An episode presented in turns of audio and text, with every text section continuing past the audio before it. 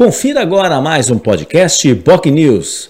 Meus amigos do Boc News, um grande abraço de volta aqui no nosso podcast para falar sobre o Campeonato Brasileiro e o clássico da noite desta segunda-feira. Segunda-feira, pois é, dia de clássico no Morumbi às 8, São Paulo e Santos.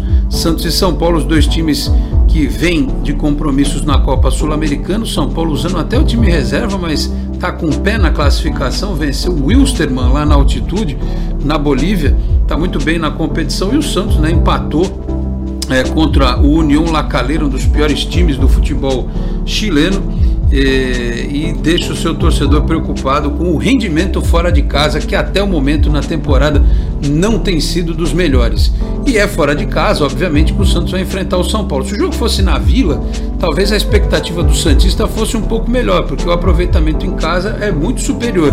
Mas como é fora, a postura do time é diferente, a preocupação do torcedor é que o Santos volte pelo menos com um ponto. Não seria suficiente para retomar a liderança do campeonato, que está com o Corinthians no momento, mas colocaria o Santos no terceiro lugar é, da competição. É, mas é aquilo, se mudar de postura e o treinador encontrar as peças corretas para escalar a equipe, até porque ele não vai ter o Ângelo que está machucado, por que não o Santos pode vencer? Afinal de contas, não teremos a Edna apitando a partida, né? Pois é, vai ser o Voaden é, o assoprador de apito, como diriam os antigos, no jogo desta noite. E eu falo da Edna porque no Campeonato Paulista foi uma vergonha o que aconteceu na Vila Belmiro, 3 a 0 para o São Paulo, que poderia ter sido 3 a 3 se a arbitragem tivesse dado três pênaltis para o Santos, o que não aconteceu naquele dia.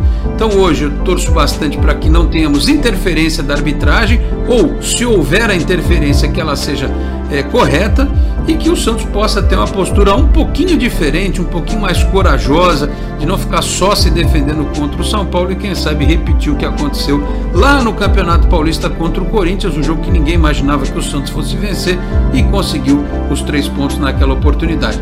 Se ganhar, o Santos volta à liderança do campeonato para surpresa de muita gente, tá certo? Eu vou ficando por aqui. Na quarta-feira a gente volta às 11h30 da manhã com o Esporte em Destaque pela Boc News TV e também com o nosso podcast por aqui, tá certo? Muito obrigado a todos pela audiência, um grande abraço e até a próxima.